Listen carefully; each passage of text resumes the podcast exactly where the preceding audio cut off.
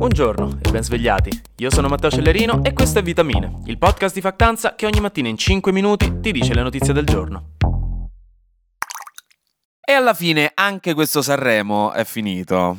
Come vi è andato il Fanta Sanremo? Avete anche voi fatto l'errore di prendere Gazzelli in squadra? Un concorrente che si è limitato ad esistere per 5 giorni di fila, che metà dei punti li ha fatti perché si mette sempre gli occhiali da sole e si veste sempre di nero perché così può matchare il suo animo sensibile e sofferente. Mannaggia lui, ma gli si vuole bene. Ha vinto il Festival di Sanremo Angelina Mango con La Noia, in un'enorme polemica che ha infiammato la Campania, visto che Geolier, che è il preferito del televoto, ma in maniera allucinante, con il 60% dei voti del televoto alla finale, non ha vinto. Fondamentalmente, e molti sui social hanno gridato alla truffa, al voto truccato, anche se in realtà di truccato non c'era nulla, visto che il televoto valeva il 34% della classifica e il 60% del 34% e il 20%, quindi chiaramente Angelina Mango ha vinto grazie al voto della sala stampa e delle radio. Anyway, polemiche sui vincitori a parte, che Angelina Mango può vincere anche un Oscar per quel che mi riguarda, la adoro. Si è scatenata un'altra polemica, questa un po' più seria, perché durante questo Sanremo alcuni artisti, specialmente Gali e Dargen D'Amico, hanno fatto degli appelli contro l'assedio israeliano a Gaza, che sta decimando i civili palestinesi, causando una situazione umanitaria gravissima e devastante nei confronti di persone innocenti. Ecco, se ne è parlato molto domenica, perché l'ambasciatore israeliano in Italia ha alzato le difese diplomatiche e ha criticato la RAI per aver permesso che Sanremo venisse sfruttato per diffondere odio e provocazione in modo superficiale e irresponsabile. Qua vi ho citato testualmente le sue parole.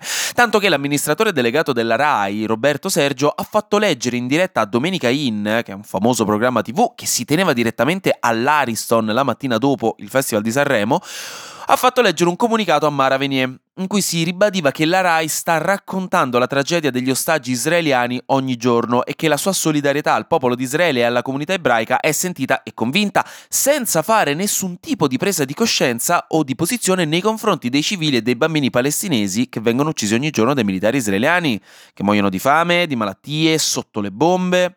Il che non è esattamente passato inosservato e le polemiche sui social sono abbastanza esplose, perché è stato chiaramente un modo per imbonirsi un interlocutore, che è l'ambasciatore israeliano in questo caso, che è diplomaticamente molto di peso in questo periodo, anche proprio nell'opinione pubblica, ma in una maniera che ha stonato un bel po' e ha dimostrato la volontà di non entrare in conflitto con Israele, sacrificando un po' di oggettività. Inoltre diversi giornalisti, sempre nella trasmissione Domenica In, che chiaramente era fatta per commentare quanto successo nei giorni precedenti durante il festival, hanno fatto domande su questo tema a Dargen D'Amico e Gali. La domanda a Dargen D'Amico sui migranti che arrivano in Italia è stata bloccata da Mara, la conduttrice, per evitare di nuovo di parlare di politica, mentre la domanda a Gali riprendeva quanto detto proprio dall'ambasciatore israeliano sull'aver diffuso odio dal palco di Sanremo, bla bla bla, e Gali ha risposto in un modo che secondo me è molto importante da sentire. Ha dato una risposta che serve a far seriamente riflettere contro tutte le polemiche di questi giorni, quindi ci tengo a leggervela testualmente. Qui adesso sta rispondendo Gali. E io per cosa lo dovevo usare? Parlando di Sanremo, sono un musicista ancor prima di essere su questo palco, ho sempre parlato di questo da quando sono bambino, sono uno di quelli nati grazie a internet può documentare che da quando sono bambino e ho fatto le mie prime canzoni a 13-14 anni parlo di quello che sta succedendo, non è dal 7 ottobre, questa cosa va avanti già da un po'.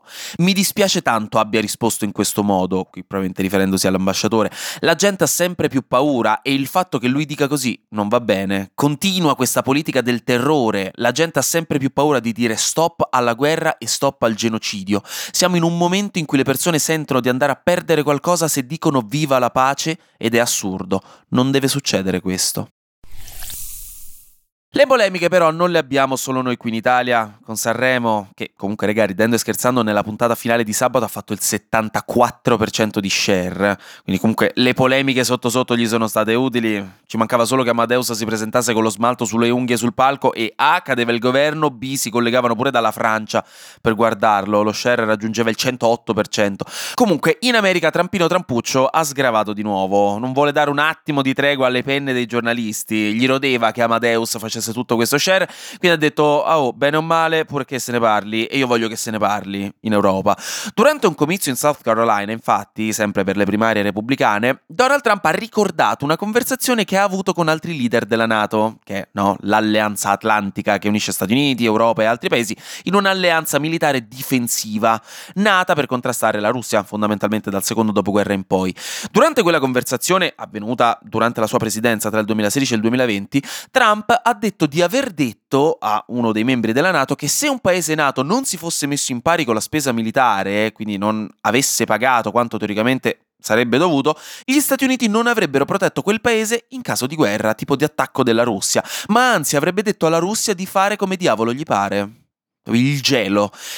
È stata insomma una dichiarazione che ha fatto il giro del mondo e che ha scatenato la diplomazia internazionale, perché sentire una cosa del genere dal candidato repubblicano alle presidenziali americane, quindi possibile prossimo presidente degli Stati Uniti, è una cosa oggettivamente gravissima, anche se neanche troppo sorprendente, perché comunque Donald Trump è lo stesso che varie volte aveva minacciato di lasciare la NATO quando era presidente.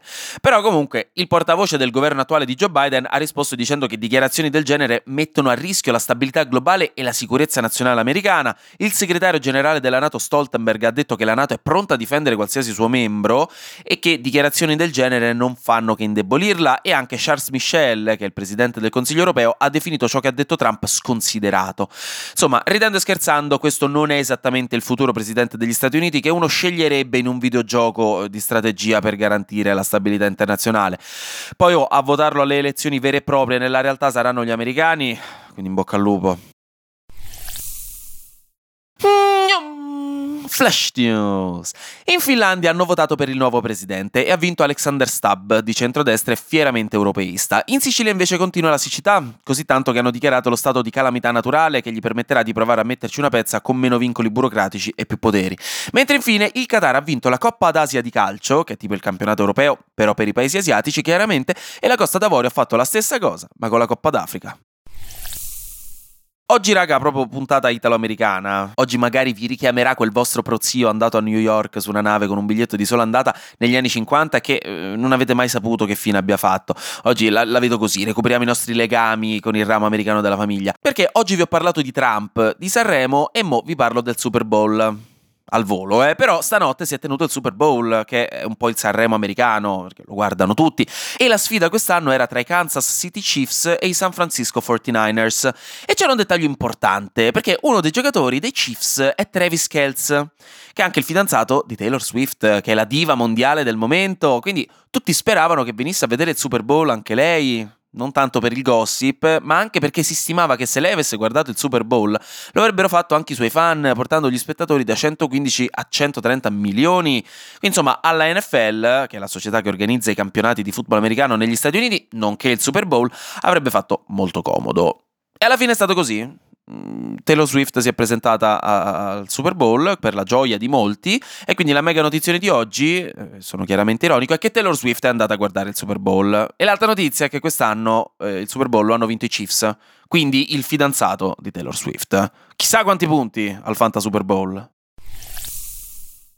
Anche oggi grazie per aver ascoltato Vitamine. Noi ci sentiamo domani, perché sarà successo di sicuro qualcosa di nuovo e io avrò ancora qualcos'altro da dirvi. Buona giornata e buon lunedì.